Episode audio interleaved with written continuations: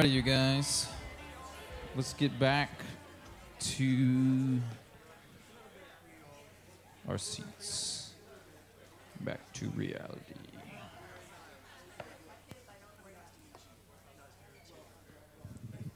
So, as I said, we are today finishing our long series on the book of Exodus, and uh, I'll be very honest. I'm like pretty sad about this one. I uh, I've enjoyed this um, a lot, and I've learned a lot, and I've. Uh, it's funny how you can know a story but not know it. You know what I mean, or something like that. And this has really been potent. I'll just say that. We, what we're doing today, though, is another one of those. You know, some of these chapters. Thanks. Some of these chapters or some of these sections, we've broken it down. Um, where it's like we're doing this chapter by itself, like Exodus 1, 2, and then we did some that were like two or three together, and then there's been two today and another day that are like a really stupidly long amount of chapters at once. Meaning, what we're talking about today is Exodus 33 to 40. And you're like, how can you possibly cover that in any sort of meaningful way? We can, but we're not going to cover everything. So, my advice would be take note, Exodus 33 to 40, and you have a Bible. So, read it. Um, and we'll get into um, what this is going to be. It's the conclusion of the story of the book of Exodus. It's not the conclusion of the story of the Bible. But because there's a lot, I'm going to have Andy come up. I've talked to him already. This, I'm to ha- we're going to read two whole chapters in a little chunk in the middle. And what I'm going to do is we're going to kind of uh, intentionally broad brush this thing so that you can see the theme that we need to see for today. It's two points that we need to see for today which should dovetail into, like I said, you know the story, you know pieces of this, and if you don't know anything, I'll bring you up to speed. But we need to take away from this two main things today that are important. And but but I'm going to have Andy read all of chapter 33, a chunk from chapter 34, and then all of chapter 40, which sounds like a lot. It is. Um, but I want you to listen and hear this just without any context or without any uh, uh, commentary. I just want you to read it.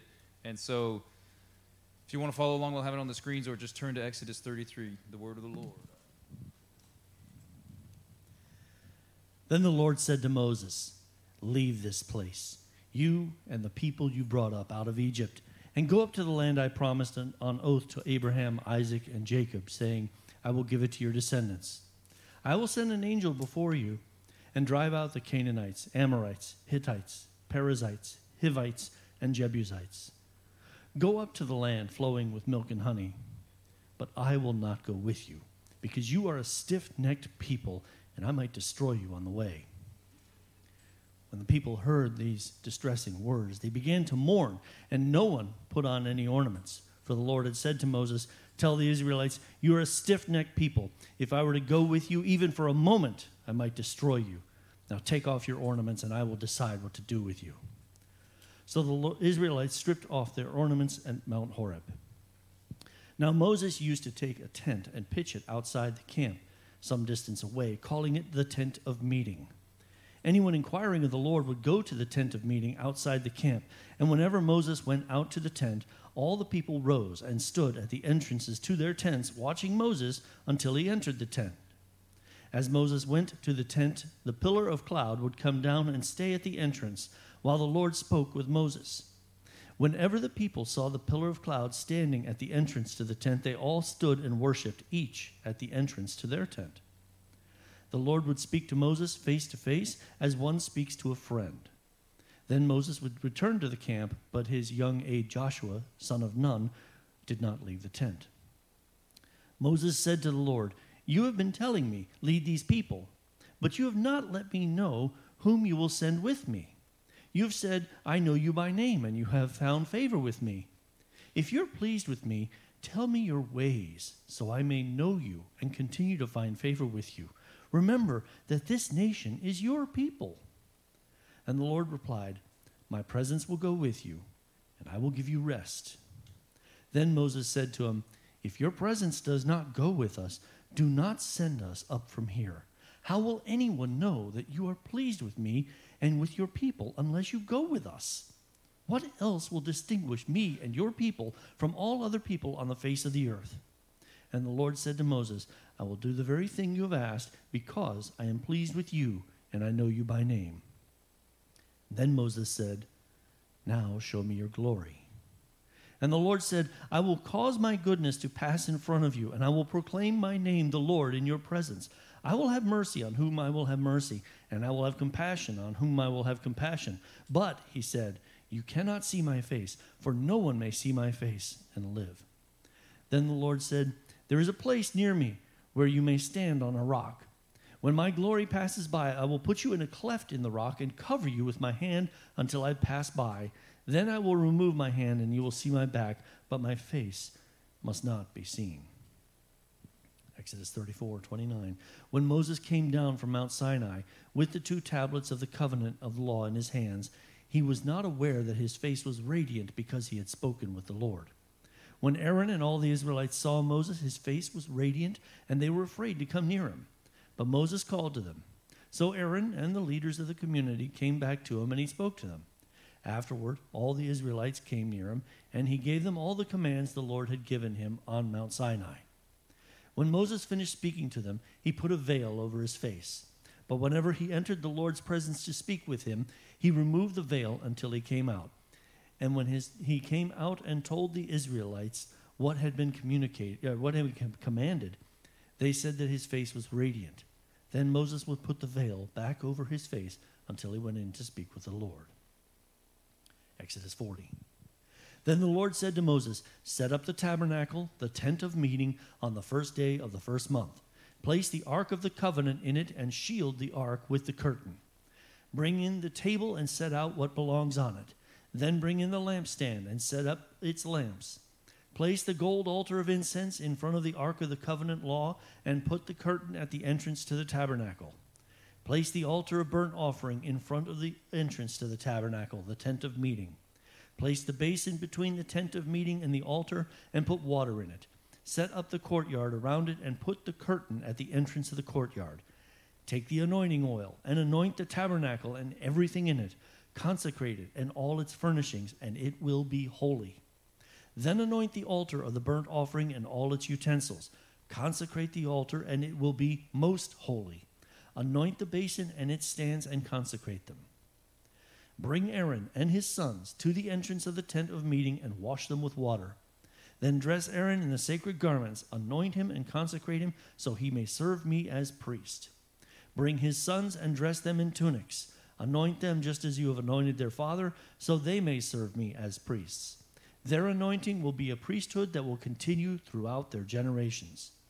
Moses did everything just as the Lord commanded him. So the tabernacle was set up on the first day of the first month in the second year.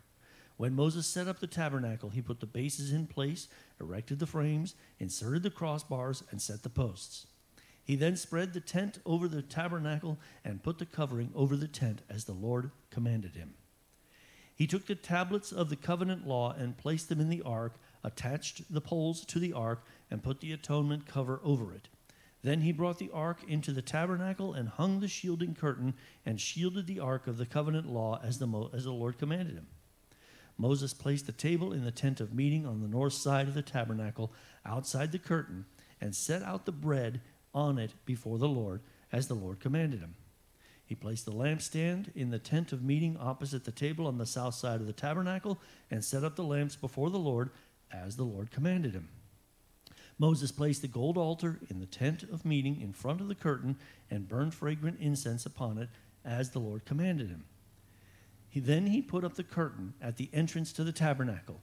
He set the altar of burnt offering near the entrance of the, to the tabernacle the tent of meeting, and offered on it burnt offerings and grain offerings, as the Lord commanded him. He placed the basin between the tent of meeting and the altar, and put water in it for washing, and Moses and Aaron and his sons used it to wash their hands and feet. They wa- washed whenever they entered the tent of meeting or approached the altar, as the Lord commanded Moses. Then Moses set up the courtyard around the tabernacle and altar, and put up the curtain at the entrance to the courtyard. So Moses finished the work, the glory of the Lord. Then the cloud covered the tent of meeting, and the glory of the Lord filled the tabernacle. Moses could not enter the tent of meeting because the cloud had settled on it, and the glory of the Lord filled the tabernacle.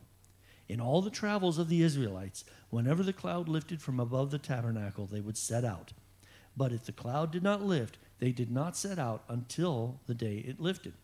So the cloud of the Lord was over the tabernacle by day, and fire was in the cloud by night, in the sight of all the Israelites during all their travels.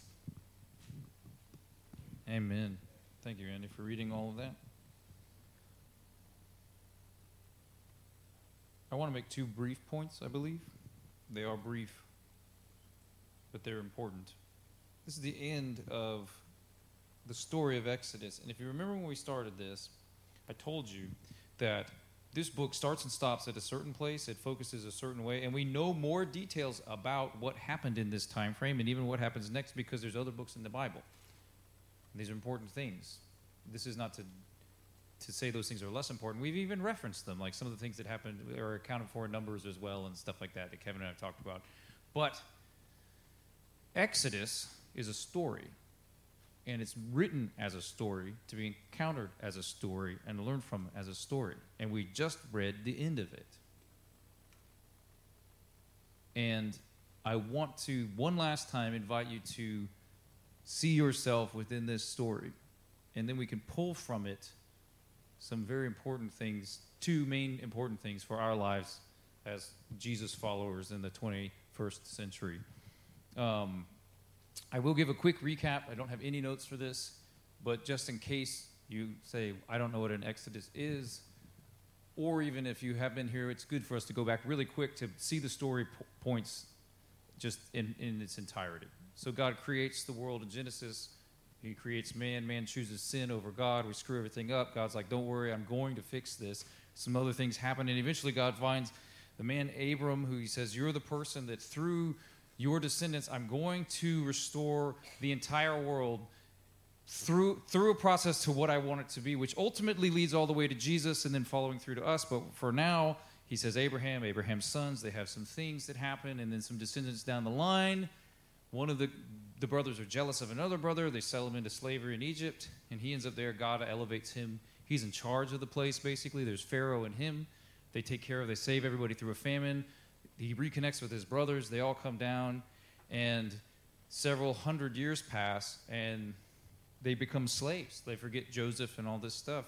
And they're slaves in Egypt to the point that some of them maybe even have forgotten that God had made these promises. They start calling out, This isn't right. We're living in slavery. The Pharaoh's scared of them because they might take over. There's so many of them, this kind of thing.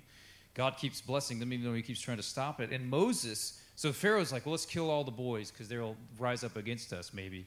So he tries to, but Moses' mom saves Moses and puts him, and then Pharaoh's own daughter finds him as a baby and he says, I'm going to raise him as my own son. And so you have this, this Hebrew uh, descendant of Abraham, who's now raised up in Pharaoh's household, but he still knows who he is. He's kind of like stuck between two worlds, and then he sees uh, an Egyptian person mistreating a Hebrew person. He's like, that's not right. So he just takes matters in his own hands and kills the guy, and then has to run away because they're trying to kill him, and then he's away for 40 years. He meets a, a, a, woman, they get married, and he's, you know, oh, but he's still bothered about this fact that his people are enslaved down in Egypt somewhere. And he encounters God in a burning bush, and God says, You're the guy that I'm going to go send to deal with that. And he's like, What? What? You know, what are you talking about? And then this whole story unfolds of how he goes and challenges Pharaoh, and God reveals his plan, and he's challenging the Egyptian gods and all sorts of stuff through plagues, and then ultimately to the most important plague, which creates the actual Exodus event, which is the night of Passover, which was just marked by the feast of Passover, which was when they when God said I'm going to kill the firstborn of every person, family, animal, anything, unless you've applied the blood of a lamb to your doorpost. That will be a sign to me for to pass over this household. And the Hebrews do it, the Egyptians don't. And the death of Pharaoh's own son finally gets, he said, Okay, I'll let you go. The Hebrews finally leave to celebrate, to go back towards their homeland that God has promised. And Pharaoh decides I made a mistake, and he chases after them. So now the Hebrew people are backed up against the, the sea and an army, which they're not prepared to fight. So that's worse, maybe, than the situation they were in. And they God calls out to Moses, say, "Hey, we have an impossible situation." God's like, "I, I can handle this." So He opens the water for them to walk through, which wasn't a solution on the solutions list. But when God's involved, other solutions make themselves available, and God causes the water to fall back on the Egyptians, and the Hebrew people are set free. But now they're in the wilderness with God, and then they had they don't have food, so they complain about food, and they don't have water. And then Moses has all these interactions with God, but then they lead up to this mountain where God has said, "I will meet you here again." I want to make a covenant with you. And then Moses goes up. He's meeting with God. And God's telling him all these things about here's the covenant. He gives him like the Ten Commandments. Remember we talked about this? He gives him, here's how I want you as my people to live with me. Meanwhile, back in the camp, everybody's like, I guess Moses is gone. We should probably make a different God. And they take all the stuff and make an idol and decide to worship it as the one who actually saved them, which wasn't true. And God gets very upset about that and deals with it and Moses now has to go back to God and say, hey, what now? That's where we are. And that's why we started this today where Moses where God says to Moses, look, y'all go ahead. I'll send you to the to the place I told you we were going. Y'all go ahead, but I'm not going because if I go, I'm going to kill you guys. And Moses has this interaction that we just read. And in the following chapter 34 as well, apologizing for what they've done and God says, I will in fact go with you to through the wilderness to the promised land.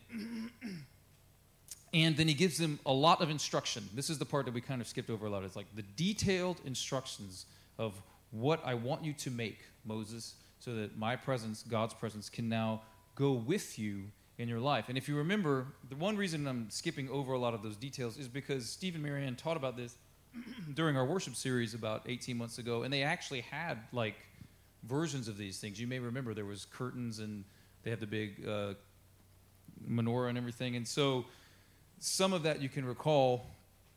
And then God gives them the instructions, and they do all of that. And then the very end of the story, which Andy just read, is the Hebrew people in the wilderness with the presence of God the end. And like I said, that's not the end of the story, but it's the end of this story. That's very important. Because this is the main point one. There's two main points. This is main point one.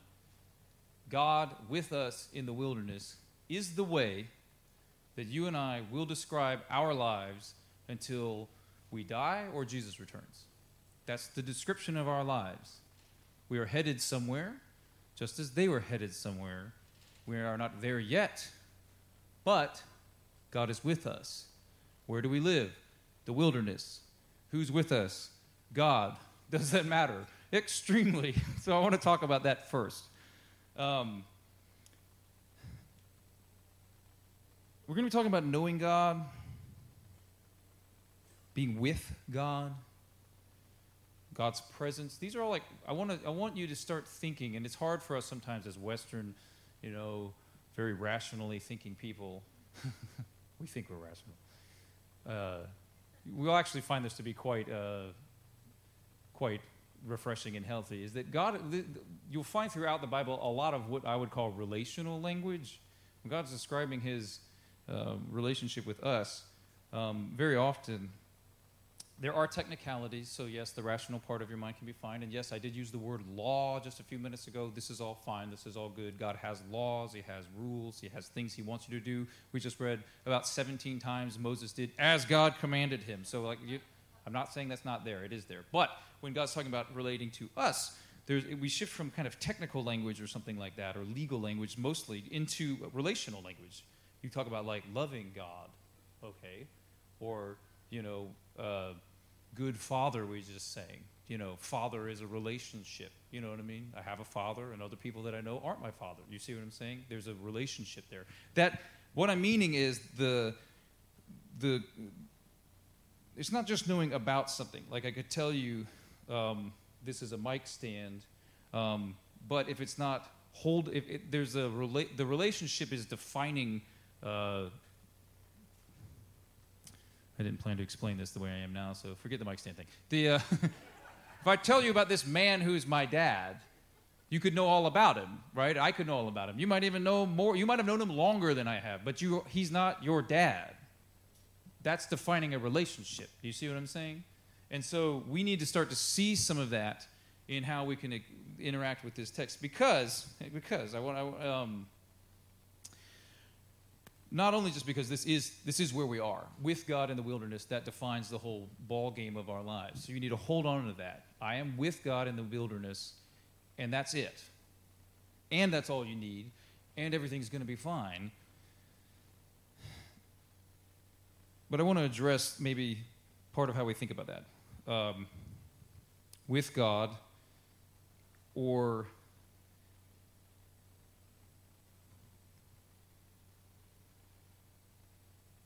I'm going to skip most of this. I think a lot of times we think of the world like this I'm alive now, and there's a bad place where you go when you die, and a good place to go when you die, and if I'm good enough, like the non-Christian version would be like, if I'm good enough, then maybe I'll go to the good place when I die, and that'll be great. Or the Christian version might be the bad Christian version might be something like, there's a bad place to go when you die, and a good place to go when you die, and if I pray to Jesus, then, then I'll go to the good place, and that'll be great. And be like, well, in a technical, like in the most basic sense, yeah, that's kind of true. However, that's not accurately describing anything, and could be misstating a whole lot. Okay, I'll prove it. In this first chapter, God says to the Hebrews, Go ahead to the good place. But I'm not going there with you. And they don't go, Sweet, we get the good place. We don't have to deal with God killing everybody or anything. I mean, like, you know, we get the good place. He said, Go, He'll send an angel. We get an angel to take us to the good place, and we don't have to deal with the God anymore. Like, does anybody respond like that? No, they don't. What I'm trying to say to you is the good place or heaven, you know what I'm talking about. Heaven, and the expression heaven, this, the, and being with God are two different ways of talking about the same thing. They are not distinguishable in any meaningful way. There is no such thing as heaven, which, if you want to get very technical biblically, maybe heaven would be defined as God's space, you know? So there's no such thing as God's space apart from being with God. They are the same thing. So there's no good place that, you know, your friend Jesus gives you like in the back door to get to. You see what I'm saying? Being with him is the good place. There's nothing other than that. So the relationship is important into understanding the whole place. So, in a sense, the Hebrew people finding themselves in the wilderness, just like us, with God, have something that looks like heaven on earth. And you actually see that because God immediately says, all right, all right, okay, good. I'll go with you. So here's some instructions. Build all of this stuff. And it's very specific to the point. He's like, I want these exact guys to do it, do it exactly this way. Everything's exactly this size, do all of these things. And Stephen Marion went through, there's a lot of symbolism in all of this, which does ultimately lead through and prefigure what Jesus does, you know, and then takes us all the way through to like even things in Revelation. Like it's, well, Hebrews says that this is a pattern a pattern of things that are in heaven. So he's laying out, you know, all sorts of and he's like extremely serious about it. Technical, serious, all of this sort of thing. Because he wants his presence to go with him in the wilderness. And it's a picture of heaven on earth. And this is um, exactly where we find ourselves. But the weirder thing is, because the story goes does go on, um, leading all the way up to Jesus, and so that they go through and they take the tabernacle that they build, which I have a photo of that, or it's a picture. I found one online. So you might remember some of this, but it was God's very specific instructions to build essentially like a tent that had technically, you know, I want the this fabric, I want these gold pieces, I want this, all these different pieces, the Ark of the Covenant, the the there's the the washing basin, then there's a temple, there's a table of bread and the candle, all the things. Like, and they all mean different parts of worship, and they're about ways for us to relate to God. And God gives a lot of instruction in Leviticus about different aspects of this and how to use it. And it's us coming to Him in a process of coming to Him and giving Him the worth that He deserves. And then God lets His presence fall on this place, meaning His actual presence. What, you know, and we see in this story a lot of talk about God's presence, which I am going to get to in a second, where Moses talks to him face to face and then immediately says, I want to see your glory, and can't see him face to face, so it can get confusing. But what I'm talking about is the presence of God being with them in the wilderness. And when God's presence moves, they move with it. And that's how you will navigate your life as a Christ following person. That's it. And the funny, so again, the funny thing about the story is then they take the tent, they make the tabernacle, fast forward in the Bible, and then they build it into a stone temple. The first one is done by Solomon, David, or David's son. And then they build this exact same thing, but in a stone version that's like bigger. And then they, you know, they, they come in and they tear it down, and then they rebuild it again, and the whole thing, all leading up to when Jesus shows up, and he says, Hey, you know this whole thing? That's me. And, and that didn't go over well, you know, with the surrounding authorities. And then Jesus, uh, as we talked about last week, he takes all of this, um, all of the sin of the world, all of this worship stuff, all of this separation from God, and takes it with him, and it's all put to death on the cross. And his blood now becomes like the Passover lamb's blood and like the sacrificial lamb's blood, and he offers the forgiveness of sin for anyone who call on his name. And weirdest thing happens because you see in this instructions, God's like, I want this thing here with this curtain around it, and I want this thing here with this curtain around it, and I want all these things. And then they make it in the temple. And then Jesus dies on the cross, and that curtain tears itself. It tears itself. So they go in, they even depicted this pretty well, I think, in that Passion of the Christ movie, where people they go, What was that? Because there's an earthquake. And then the veil is torn into this holiest place. And it's a statement from God that what Jesus has done has now made this the Holy of Holies available to anyone through his name. Which it gets even crazier. So not only is Jesus this ultimate tabernacle, now you see in the book of Acts, it keeps going. And he's like, don't leave. Jesus said this. We read this last week. Look, I've done it all, but I'm sending my Holy Spirit to empower you to do the things you, to tell everybody this whole thing that we just did. Don't leave until it comes. He didn't go, it'll be all right, we'll figure it out. He said, don't leave until it comes. Don't leave until it comes. And then they don't, and then it does come. And then you see, like in Acts 2, when they go out, and then the whole story of Acts is people getting used to realizing that now, somehow, the miracle of God, through what Jesus did, not only was Jesus this, now each and every one of us can be this. And it does not make sense at all. If you remember last week when Jesus was resurrected and they, the women come from the tomb and they go, Hey, he's not dead. And it says the apostles, not like some guys, like Peter and the ones that this is, this is the church that's starting. They go, That sounds like nonsense. Quote from the Bible They didn't believe the women because their words sounded like nonsense. Because it sounds like nonsense, especially if you have any idea of what I'm talking about here. The presence of God so powerful. Moses, whose face was lighting up, can't go in there anymore. You read that at the end. He's like, I can't even go in there or I might die, you know? And, and now he's like, I can send that power in each and every one of you. And it doesn't make sense and it, because you don't deserve it. You didn't earn it. You aren't good enough. Remember the whole thing about like, if I'm good enough, it's like, this is not how the world works. It's how we think it works, but it isn't how it actually works. We don't deserve it. we deserve nothing but God's wrath, but He gives us this because He loves us. Back to this relational language again. And He promises that ultimately we will get there with Him, where the city and the images in Revelation, which are again pictures of what ultimate reality will be like with a new heaven and new earth where there's no more like darkness at all and there's and there's no more weeping and crying and pain and there's no need for a temple anymore just because god is among us like the whole thing is transformed back into what god really wants it to be we're going to get there, but we're not there yet. So we don't have to pretend like we are. We live in the wilderness. Jesus knows that, and He's given us His presence with us. So this is leading to the second main point. This one might offend. I hope it doesn't, unless you need to be offended. Um, it's true. I mean, sometimes you got to get a like when you think about we're going to talk about encountering God here. And every time people encounter God, it doesn't always go the same way. Like when you think blind Bartimaeus, hey, there's a guy who we've, I've heard there's a guy healing blind people. And he's like, matters to me as a blind guy. And they go, yeah, he's leaving. He's like, well, I'm going to shout out because I think, I'm, you know, I need to at least clear this up, you know. And he does. He goes expecting. He's like, dude, help me out. And he does. You know, Paul at the time, Saul is killing Christian people because they're bad. He's like, these people are ruining everything. I've got letters to allow me to arrest them because they're bad, and they need to be stopped because they're bad. And I'm sure of it. I'm not only well plugged in, I'm smart and intelligent and able to get things done to the point that I have letters giving me the right to arrest these people, probably to be killed, and I'm going to go deal with it. And then he runs into Jesus. And it's like, he's like, uh, who are, and Jesus is like, why are you persecuting me? And, and he's like, who are you again? You know, and he's like, I'm Jesus. And G- Paul goes, ah, crap, you know.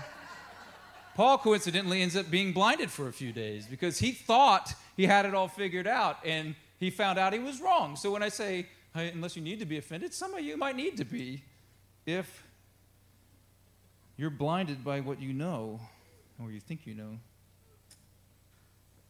You need to encounter the presence of God.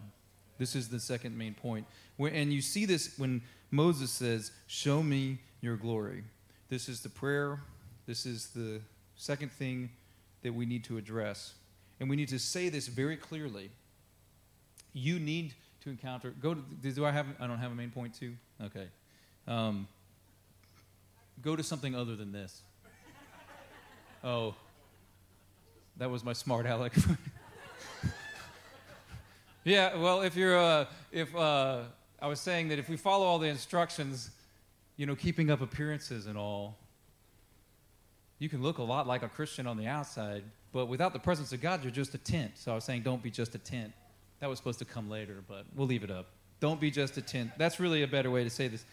This, this thing is essential for a believer to actually encounter God, encounter Almighty God, to actually encounter Him, to actually know Him. That you can do this. You need to understand that this is a real thing. And I do want to say some clear things. Uh, how we encounter God and what happens with that and all that kind of, it's not like a measuring stick of how much you're blessed in the sense of you know ways we like to claim things to each other it's also not a um,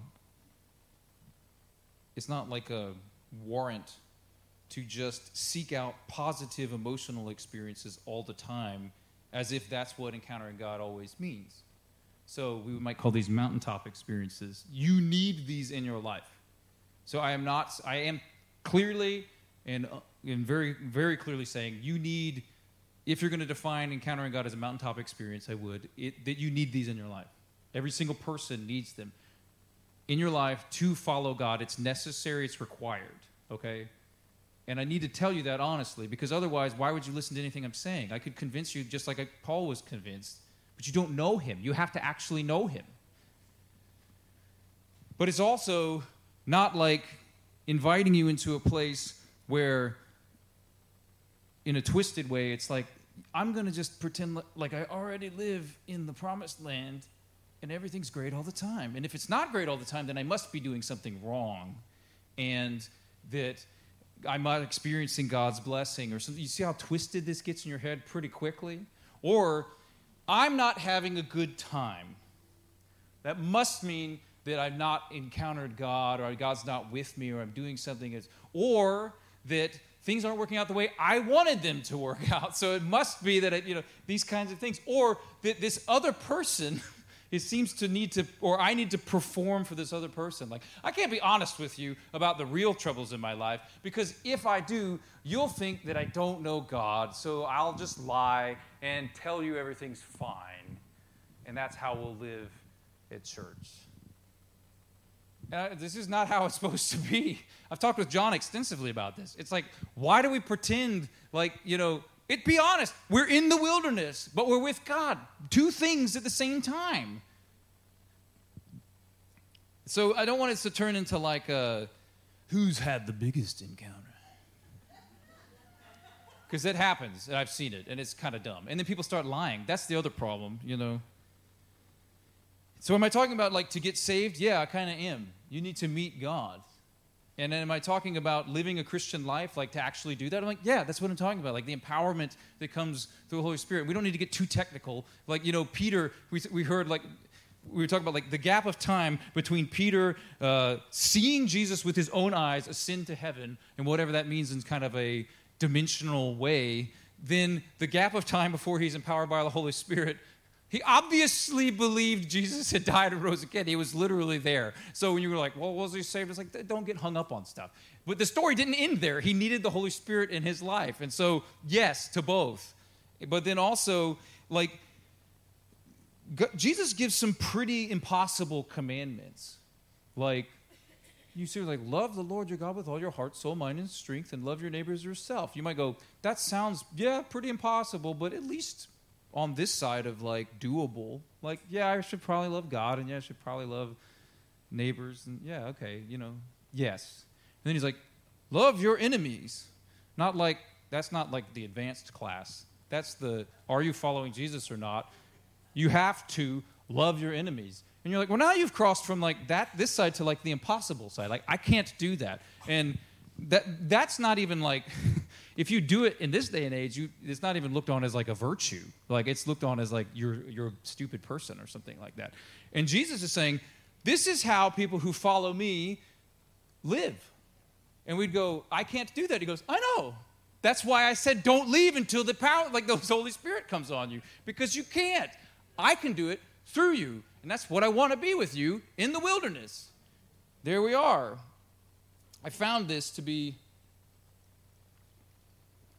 potentially offensive because you might go, Well, I don't know if I've ever had an experience like this. I don't know if you have either. But I don't want you to too narrowly define it. Because when you look throughout the Bible, especially like look at how Jesus interacts with people, there's a myriad of different types of encounters. Okay? Moses didn't expect that God Yahweh God, the creator God of the universe, would be talking to him in a burning bush. But he did. A lot of this just has to do with us with surrendering. Like, again, you go all the way back to that fall I told you about where we choose sin. The whole thing was about us being like God. And we seem to like forget that over and over again. You know, you're not moving in the box I made for you, God. And he's like, yeah, that's kind of the point. You know, you're not in charge. I am. But don't get hung up on specific feelings and specific things, but you do need to encounter him. And, and does that mean that everything that you think is God is God? No, it doesn't mean that. Oftentimes you'll think God told you something and you will be wrong. Or you'll think you encounter God and it's not true, you know.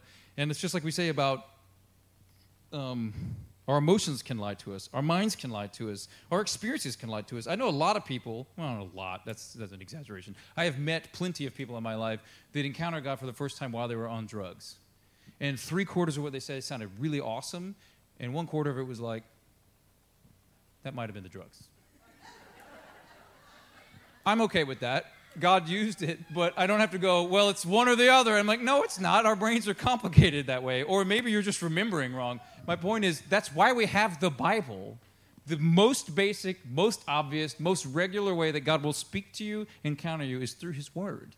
And He will never do anything that contradicts that. But it takes a lifetime and the body of Christ to help you even see that sort of stuff. You know what I mean? But what you need to take away from Moses' prayer is it's okay to ask. We should ask. We should be seeking that. And you can't know unless you know. And how important this is in a believer's life, uh, it, it's, I've been thinking about this for a couple weeks. I've talked about it with a couple of couple people, and nobody I've talked to that's a pastor can think of any Christian person in their life that hasn't had an experience like this. And I'm like, well, then why don't we talk like this? You know, you might say, well, when did you meet Jesus? And I guess that kind of does mean the same thing, but uh, I'm not saying when did you mentally assent to a, a list of things about God, knowing about Him like the demons do. I'm saying when did you start to know Him? You know, or when did, you know have you met Him and have you met Him again? Like, do you meet Him again? You know, I think about Asbury again. I put that photo up from that. Like, wh- why did we go up there? I was thinking, like, why did I go to Asbury when that revival thing was going on? and I'd go, I don't really know the answer to that, other than I wanted to to to to, to see God again, or to to encounter Him again. Encounter is the word. I wanted to encounter Him again. And did I see a vision? No. Did I, you know, I didn't encounter anything in the world in the worldly sense that was impressive at all.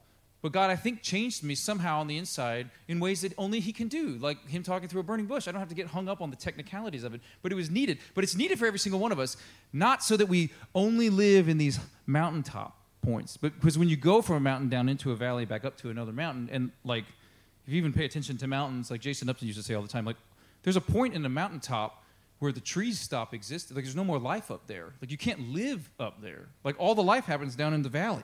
You know, in the deepest part of the valley is where the river is anyway. You know, and so like, I don't want to get too, don't push the metaphor too far. But my point is, our lives are going to be, you see what I'm saying? Our lives are going to be like this. But you need these mountain topics. We don't need to go like, well, I know some emotionally weak people need this, but I'm fine. And just try to grit and bear it. That's not how it's supposed to be. You need these to get through the valleys of the shadow. Like you're like, yeah, but because there's going to be days like when we just read about tomorrow worrying about itself. There's going to be days you get up and you go, gosh, this is terrible. I don't sense God's presence at all. And it's okay to admit that too, because Jesus himself said, hanging on the cross, God, why have you forsaken me? Him being God can't be forsaken per se, but his experience mirrors what ours is of not seeing the, or feeling or knowing the presence of God in that moment. And he was doing exactly what he was to do. And it was the most holy thing that, you know, whatever, you get the point. So we all need this, but I was just reading this book. Um, it's a long book. Uh, about Martin Luther King's life because I just wanted to know more about it. And um, there was a story I knew, but it just stuck out to me in this book because the book is done, I think, to be sort of like a reference book because it's just like, and then this happened, and then this happened, and then this happened, and then went over here, and then this happened, and then this happened, and then this happened. And so, in one sense, it's, you got to read it. You got to read it. You know what I mean? Like, there's parts where I'm like, I can't remember. There's like a hundred names you just mentioned. I can't, you know, but it chronicles the whole thing from when he starts in Montgomery till when he gets shot, and then it's over. The book's over, and it's just like the list of. And so this man, who's a young man at the time, some of us didn't get that memo either. Dude's like 27 or 28, and this thing happens when the bus is in Montgomery. Who we're in a town he just moved to, like a year before, and he's pastor of a church there, not a big one, well, a church, and they say, "This is enough of this we're going to boycott these buses until these people listen to us. And we're going to have to do it organized or it's not going to work. So let's get organized. So they start getting organized and they invite him to come. And then he seems to be able to put to words what other people can't. So they go, Why don't you run this? And he's like, No, like, what are you talking about? I don't, I'm not even from here. Like, I'm from out of, t- I, I'm from Atlanta. I don't, or, you know, I'm not from here at all and I'm young, and these other guys have been doing stuff like this for a while. Why am I in charge? They're like, everybody listens to you. And he goes from being, you know, some just random guy to the person we think of as Martin Luther King in a very short period of time. Like he goes from that to like the cover of Time magazine in like months or something like that, you know? And the whole time he's kind of like, I didn't really ask, I didn't really ask for this. I wasn't really planning on doing this. But then he would reflect and say, but I can't see how we would do anything else. It's like he almost felt I don't want to put words in his mouth, but almost like trapped. Like God has made me to do this, and I can't even really figure out why. But all of a sudden, it gets really serious. So they're doing something important, and they're trying to figure it out, and they don't even they don't even really know what they're doing, and they don't even always agree on why. Because doing the right thing in a complicated situation isn't always obvious. You know, you want to look back and be like, well, I know what I would have done. You don't. I recommend reading this book because it's detailed enough that you get there and you go, then they had to sit as a group and decide in this really complicated situation what action to take. And you can stop and go, I have no idea what I would have done. You know what I mean? And it's kind of humbling and helpful to do that kind of thing. All this is a long prologue to this. The point is, it started getting serious. And people's houses started getting bombed. And people started getting threatened. And they started getting shot at. And they would get arrested for nothing because they were giving each other rides in cars to avoid using the buses. So the police would just pull people over and for made up reasons and arrest them for a while. And they just knew that was going to happen, so they were like, well, let's let's deal with it. But all of a sudden, it kind of hit it hit him. He had had too much of that all at once. They'd shot at somebody, another person, person had been bombed, and then there'd been a lot of threats. And then he gets a call. He gets home one night, totally, totally uh, worn out. He'd been in jail like the day before. And everybody's asking him, What do we do? And he's like, What? You know what I mean? So think so the pressure the man is under is insane. And then he gets home to go to bed, his family's already asleep, and the phone rings, and this guy tells him, we're going to kill you, or kill your whole family, or both, whatever. You know, bye. And they've gotten a lot of calls like this, but for some reason on this day he was like, I can't take any more of this. So he sat down, put up. I put up this photo because they've turned this place into a museum. This is the house that he had. He sits down at this kitchen table, and I'm assuming it's close to what it was like even then. So it's not any any place. I mean, now we look at it and go, well, that's Martin Luther King, and that's Martin Luther King's kitchen. It wasn't then. He was just a guy doing what God wanted him to do, just like any other one of us could have been. You know, yes, you're probably not as good at speeches as Martin Luther King, but you have the capacity inside of you to do the same sort of thing. Do you understand what I'm saying? You don't have to get a Nobel Prize or be on Time Magazine to be impactful for God, okay? So don't, don't hear this the wrong way. But I'm using him as an example because he prays to God and says, I don't want to do this anymore. I don't know why I'm doing this. I mean, it seems like it's the right thing to do. I feel like you're telling me to stand up for truth and justice and do the right thing, but when I, it's not working out, this isn't what I planned on doing. And he said, I don't think I'm going to do it anymore unless you can tell me something. This is like a desperate man praying, and he hears a voice tell him, you, I want you to stand up for truth, and I want you to stand up for justice, and I want you to do this, and I will never leave you alone. No, never alone. No, never alone in this whole thing. And then from that moment on, something was different. Now we can turn that into like, wow, that's a pretty, pretty awesome Christian story right there, right? You know, and then we could use that the rest of the time we talk about him. He's like, well, you know, God and all, you know. And there's a lot of good and bad things that happen throughout the rest of the book. This is what stuck with me about it. Not that it, that story, I'd actually heard that story before because that's the kind of guidepost type Christian story we like to grab onto, right? Like, well, we as Christian people can, you know, borrow some social capital from somebody like Martin Luther King or whatever. You know, we're talking about a desperate man who's dealing with the fact that if I do what my faith requires of me, these people might kill my family. That's intense. But God speaks to him. And every time, this is what stuck with me about this. He hit a bunch of walls throughout the rest of his time till he ultimately died. And even days before he died, chronicled in this book, he, from his own mouth, Why are you still doing this, Dr. King? And he says, Well, you know what? God told me he wouldn't leave me alone. he didn't go, Well, you know, future. And, I mean, there's obviously lots of reasons why they were doing it. He's standing for truth and justice, but for him to get through it all, he would call back to this encounter he had with the Spirit of God. And I'm not like Christianizing this or trying to, you know, steal this for a sermon. You can read the book. It's like this happens early on, and then on page like 100, he references it. And page like 150, he references it. And he keeps referencing it. And he preached on it. You can find it. He's like, God told me this. And it dawned on me. I was like, so all you secular people that want to grab a guy like this and go, see, this is what humanity can accomplish. I'd be like, it seems like a, f- a major piece of the fuel of this man's ability to endure all of this horrible stuff is a promise from God that he told him in what might be argued as a highly subjective experience. So is he crazy? I would argue no. I think God met him that night and told him something. And he said, All right then. And that was it. And it was still hard. He was still in the wilderness, but he knew God was with him. And so that changed everything and allowed for the rest to happen.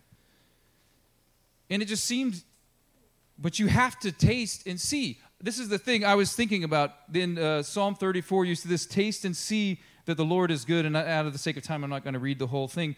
James and I met for lunch the other day at a restaurant that he had told me about. You're downtown. It's called Arepa Please. I have a, I have a picture of this. And they sell these awesome sandwiches, you know.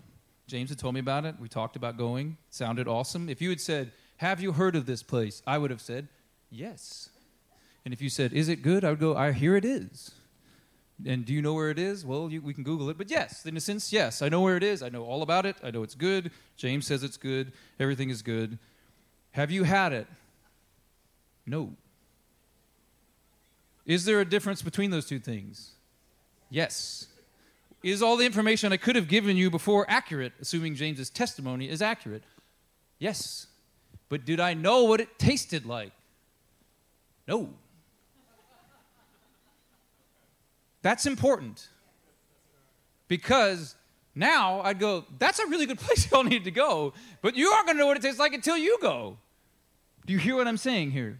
You have to actually taste and see that the Lord is good. And if you read Psalm 34 in context, there's a lot more to it because it's showing you how, how in different ways He is good.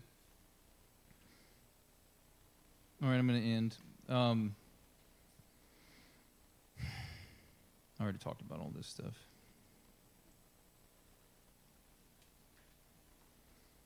So, how do we do this? Moses says to God, Show me your glory. Kayla, you can come up whenever you're ready. Jesus says this in Matthew 7. We just read Matthew 6. This is in Matthew 7. This is still Sermon on the Mount stuff. Ask, and it will be given to you. Seek, and you will find. Knock, and the door will be opened to you. For everyone that who asks receives, the one who seeks finds, and the one who knocks the door will be open. Moses praying, Show me your glory, is equivalent to him asking, seeking, and knocking for, for, the presence of God. And as created beings, it's part of our existence. We cry out like, God, I need you to show me your glory. And here's what that means it means, yes, I want to actually encounter the living God, which is could sound presumptuous, but you're surrendering 100% of the way. All while knowing that everything that you think might be God isn't always. That's what other people are involved in, helping you sort through that with God's word and everything like that. While knowing that this is an essential part of being a Christian person. And you're not going to make it through the valleys without it. I just know it's true. You're not going to do it. And God says, All right, and immediately starts giving them instructions on a tabernacle, which could seem odd at first. Like, why jump from, like, we got it. The cloud, boom, glowing faces, we're good. We don't need any of this other stuff. And he's like, no, you need it because it's going to be a minute. Mark Sayers in this book, which we're going to read as part of our Form and Fire book club this summer, talks about this in the last chapter, where the title form and fire I stole from. and I'm going to read this to you because um, because it gets at what we need. Because God sees here. You can't live without His presence. I'll read this E. Stanley Jones quote first. E. Stanley Jones, missionary to India in the early part of the 20th century. When mankind comes into vital contact with Christ, that's what I'm talking about. Oh, I made this. I didn't proofread this, so just make if it doesn't line up, this one should be right. When mankind comes into vital contact with Christ, God consciousness becomes real and living. God becomes an intimate reality and clearly present in the heart. Not just known about, but known. Known. I know what it tastes like now. And clearly present in the heart. We find God through Christ. We don't just hope for the experience, we actually find God. And here's what Mark Sayer says The church and followers of Jesus are called to be temples or tabernacles. When I say temples, here tabernacle, we just, you know. Temples are built around form and fire. Their forms direct our patterns of worship and our hearts toward God, reshaping true worshipers in God's image. Temples are also places of fire where fire is used to consume sacrifices, cleansing and purifying us. In the scriptures, fire also symbolizes God's presence and power. From ancient Israel, the temple, when functioning as God's intended as God intended it, enabled Israel to be close to her neighbors. That's the world there. But gave them formational distance. It also gave them worshiping distance as they centered their lives around God's purifying, empowering presence.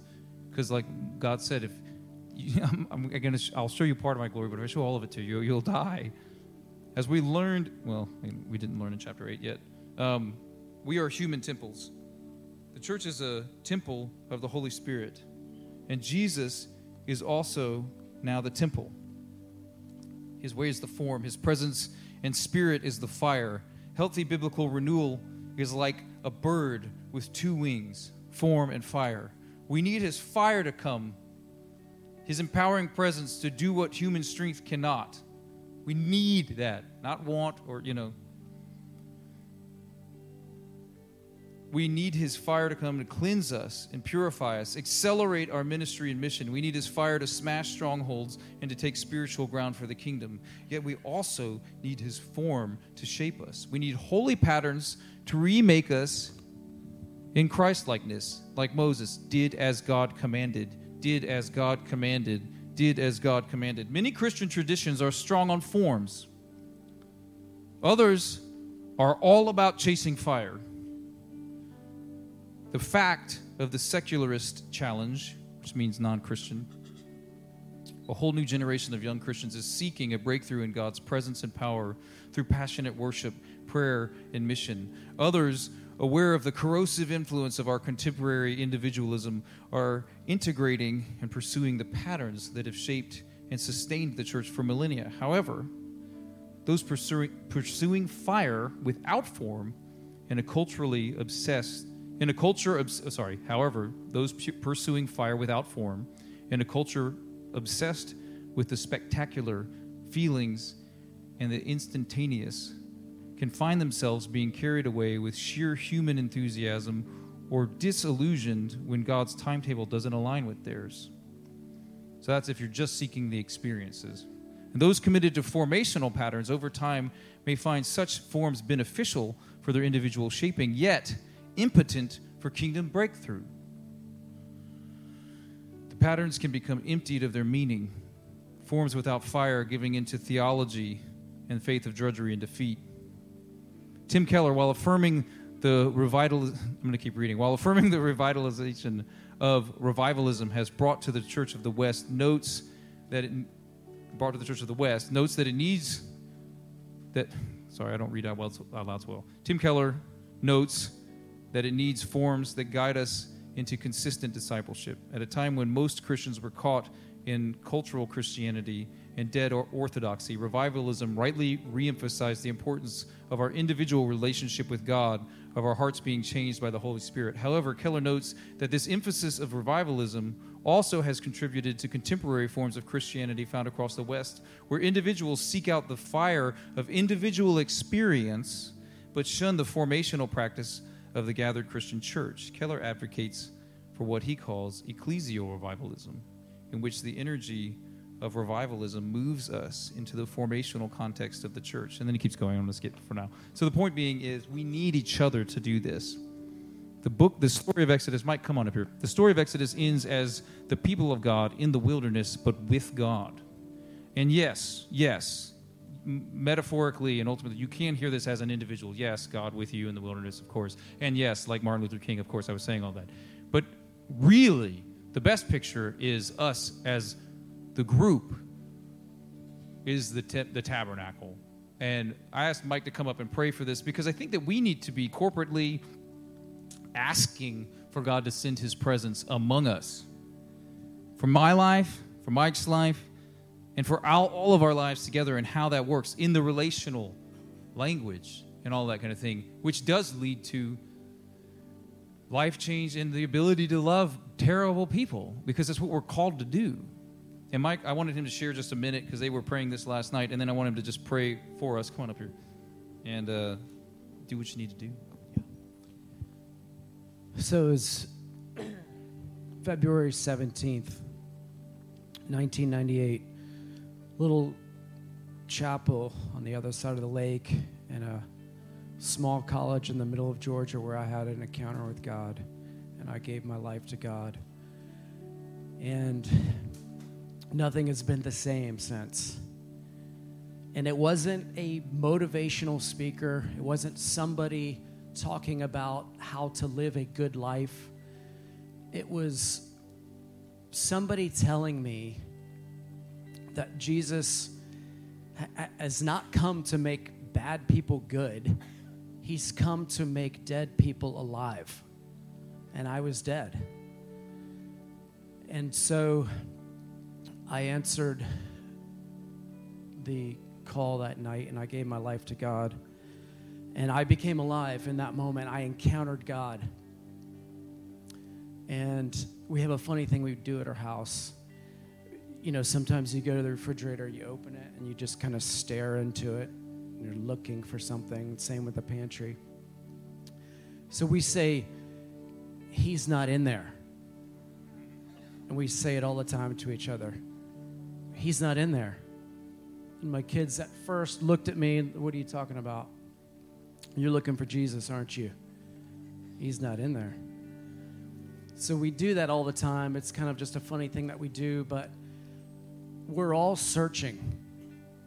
Whether we know it or not, we're all searching for an encounter with Jesus. You know, we've got, my son came back from summer camp summer ago and started inviting his friends to come over to our house.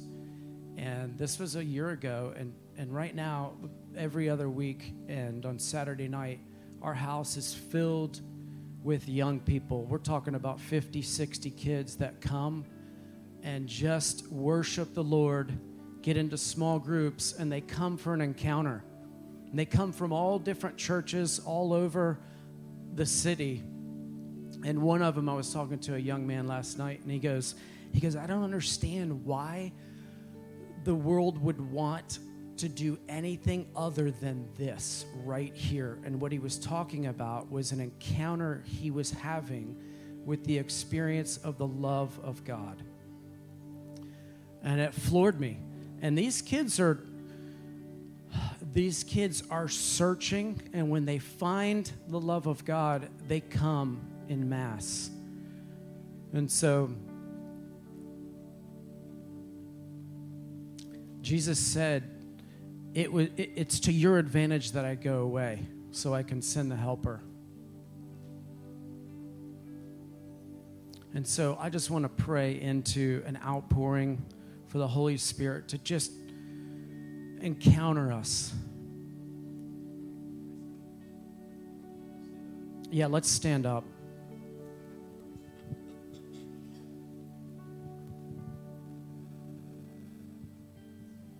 Says in James 4 8, draw near to God, and he will draw near to you. It says in Acts that he arranged the boundary lines of nations in the hopes that men would grope for him, that they would find him. How much more has he arranged the boundary lines of your life and your heart so that you would grope for him, so that you would find him? Though he is not far off.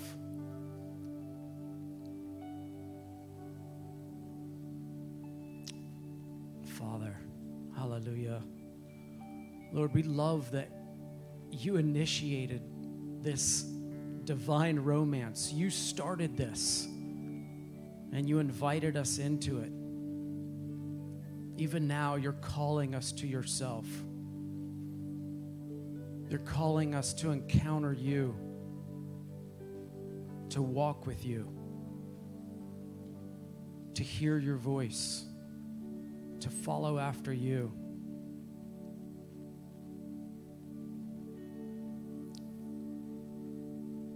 Jesus, we cannot do this without you.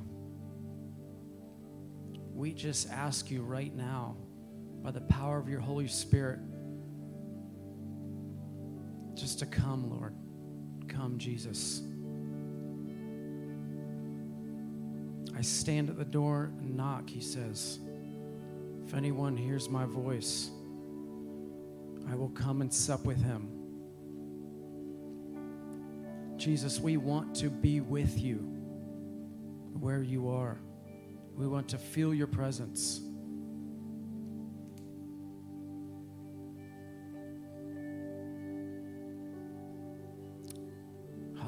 We say yes. Just break in, Jesus by the power of your Holy Spirit. We want to love what you love. We want to desire what you desire, that our ways would look like yours, that we would long for what you long for, that it would be more than just a confession, but it would be walked out. We want our hearts near you. We want truth in the inwardmost parts. We don't want to go without you. We want your presence with us.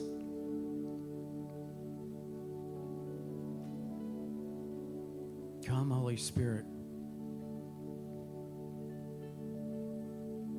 I just, I challenge each and every one of you just to, in your own way, draw near to Him. The promise is that when you draw near, He will draw near to you.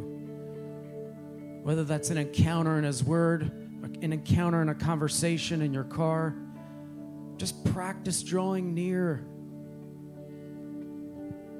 and learn how to run to Him and not from Him when you stumble.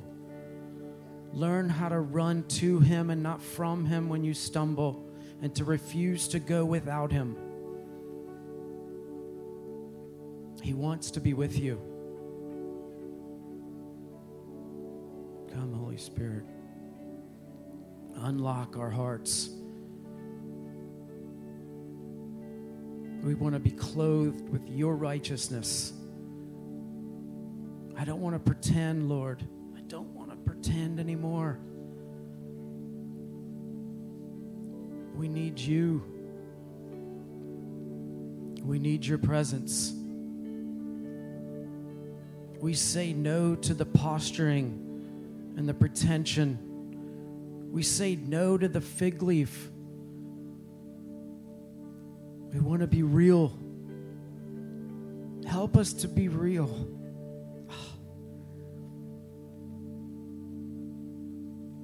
We want to be real. And we just say yes. We say yes. Come, Holy Spirit. We live and move and have our being in you and you alone. There is no life outside of you. We love you, Jesus. Come, Holy Spirit.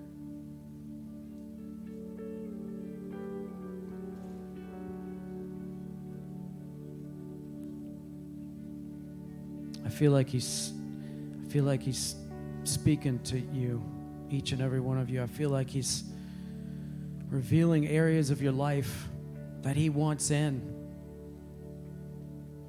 I know there's areas in my life he wants in. I've shut the door for so long in those areas.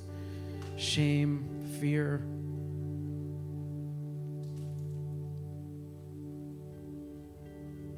Oh, he wants in.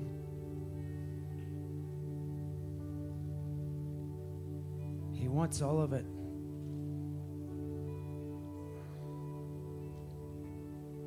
Perfect love.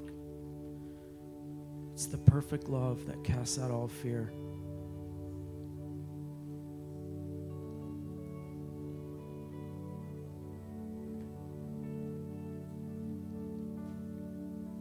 If any of you wants to be prayed over, we're just going to invite you to come forward even right now. Just come forward. There's those here that will pray for you. If you want to be the one that just says, Look, I'm drawing near, I want an encounter. It doesn't have to happen here, it can happen anywhere. But sometimes we just need to take a step. Sometimes we just need to say, You know, I don't care what people think anymore.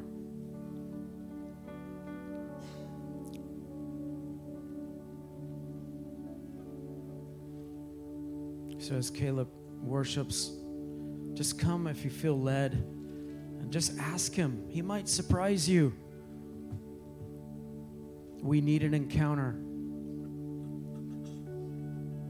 Continual encounter with him. I'm watching these young people gather at my house, and it has nothing to do with me or my house. It's the Holy Spirit drawing. And then as these as these kids respond, he responds back with his presence and with life. He's moving.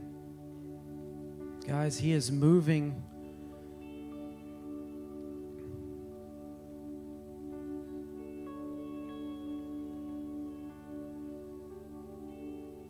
You can't think that it cannot start with you. Just in your own house, with your own mind and your own heart. It doesn't have to be at Asbury, it doesn't have to be on Sunday morning. He wants to encounter you every day, wherever you're at.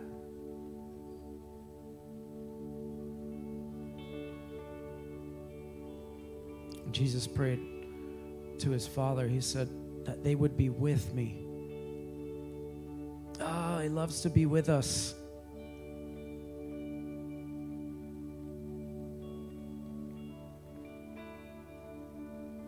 He doesn't expect us to know how to do it. He just expects us to say yes. That's all he wants. Just to say yes.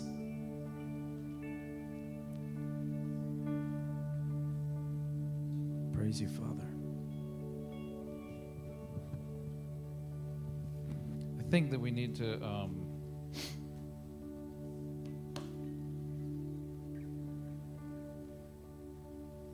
we need to work together to break something. Um, I don't know if it's purely emotional, behavioral, or spiritual, or a combination. It doesn't really matter to me. I think that there's some sort of group held belief that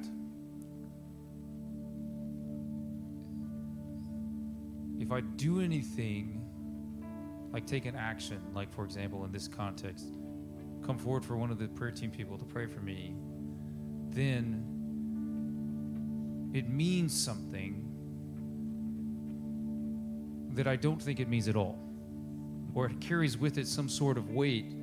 Like, what I see is God offering something incredibly powerful. Because when I say about encountering God, I don't mean once, I mean, we need it. And one of the main points in the book of Acts is the way God encounters people is by the instruction of laying on of hands from one person to another. Like, that's an important way that it's done. And he's standing there and he's like, I want to do this. But you're like, everybody's like right at the edge, but I don't want to be embarrassed when literally nobody cares. like, does anyone care? Can I, can I get a can I get a, a show of hands for how much anyone cares? Now, can I get another show of hands of how much of us need to encounter God?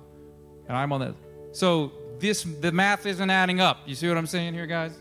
So I'm just gonna. I want you to break this with me. They're gonna play this song. I'm gonna go ahead and pray. And I'm gonna dismiss us, and then I'm gonna step down here, and then I'm gonna have Mike pray for me because I need prayer for this too. I actually had Mike pray for this on Wednesday. This is not like just performance, just so you know.